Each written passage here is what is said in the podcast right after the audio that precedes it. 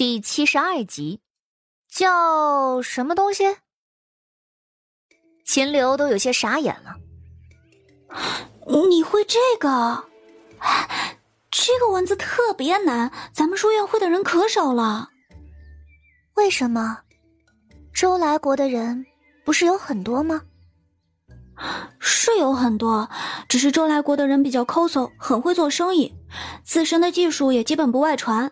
他们都会我们国家的语言和文字，来了之后都会融入我们中间，而我们对他们的东西却知之甚少。像这些书籍，那可都是花了高价从那些人手里弄出来的。这周来国有些东西还是很值得学习的，所以才要翻译、抄写下来，发现有用的再传播出去。谢桥发现自己身处的时代和前世的古代有很大的不同，最起码在吸收外来文化的方面优秀了许多。先生又问道。你到底要不要抄？哦，要抄。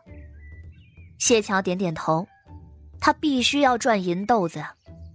这话说完，先生立马拿出来一本，放在了谢桥的手上。这本书一共四十页，翻译完了是二百个银豆子，时限是七天之内，可否？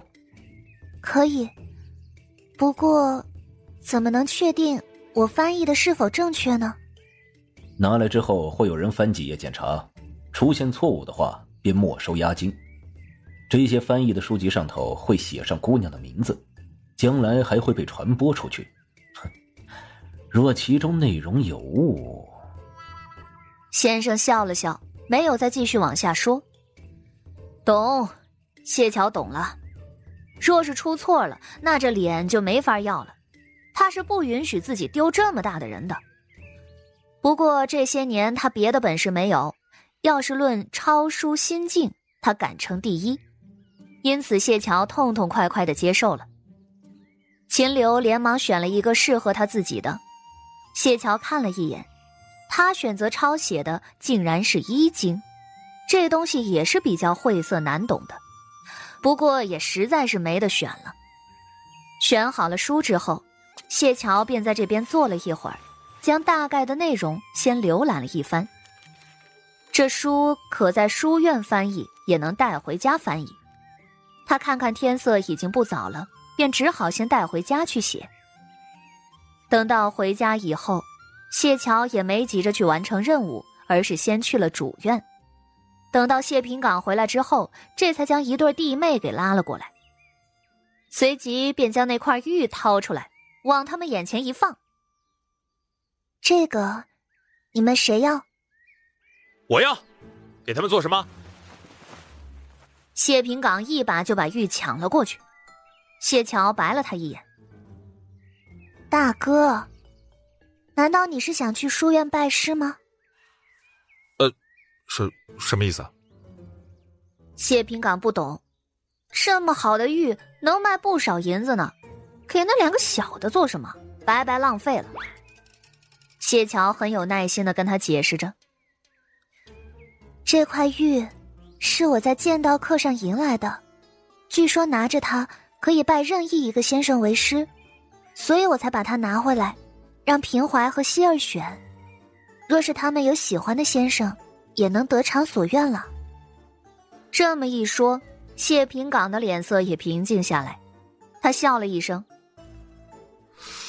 还有这等好事儿！”耍剑赢来的，这也太容易了。不就是耍剑吗？那他也会耍。可谢桥听着他这话，浑身都不对味儿。耍剑，就不该和粗人聊意境。他这大哥能表达出意思就不错了。谢平怀一听要拜师傅，直接往后撤了一步。嗯，不要不要，好好的，为什么要找人管小爷？哎呦！啪的一下，一巴掌就抽在他脑袋上了。谢平敢干的，偏偏谢平怀的脑袋缩得像个鹌鹑，动都不敢动一下。给平怀吧，给他选个好点的师傅，让他多读一点书啊。希儿拜师也没什么用。谢平岗的话说的也直，但也是按照事实来讲的。谢平怀不懂事儿，但是他脑子聪明，若是能有人教他，肯定能上进一些。可是谢希就不同了，他是纯粹的笨。真要是用这玉换了个师傅，就怕那师傅被谢希愚笨的性子给急死，平白得罪人。谢平怀连忙喊了一声：“嗯，我不要，大哥，要不你送给二姐姐吧？二姐姐正好想去皇家书院呢，有这东西不就行了？连银子都不要。”谢平岗一怔。恨不得抬脚就踹在他脑门上，这蠢货！他咬牙切齿的：“你哪来的二姐姐？上族谱了吗？你就乱叫！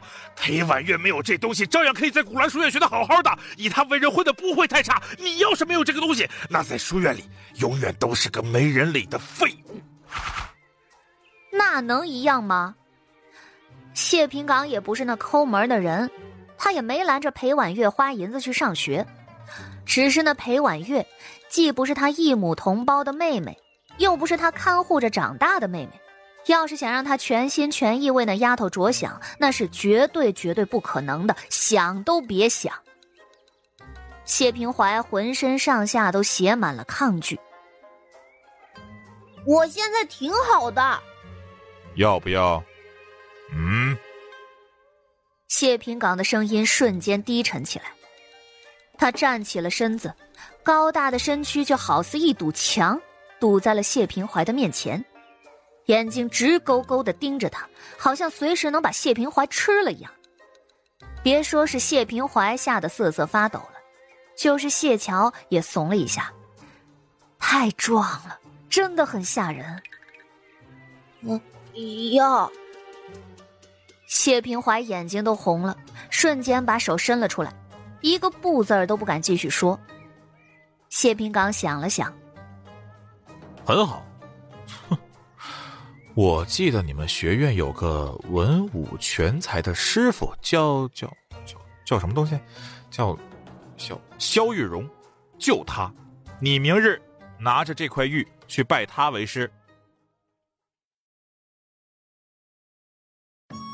本集就播讲到，感谢您的收听。去运用商店下载 Patreon 运用城市，在首页搜索海量有声书，或点击下方链接听更多小说等内容。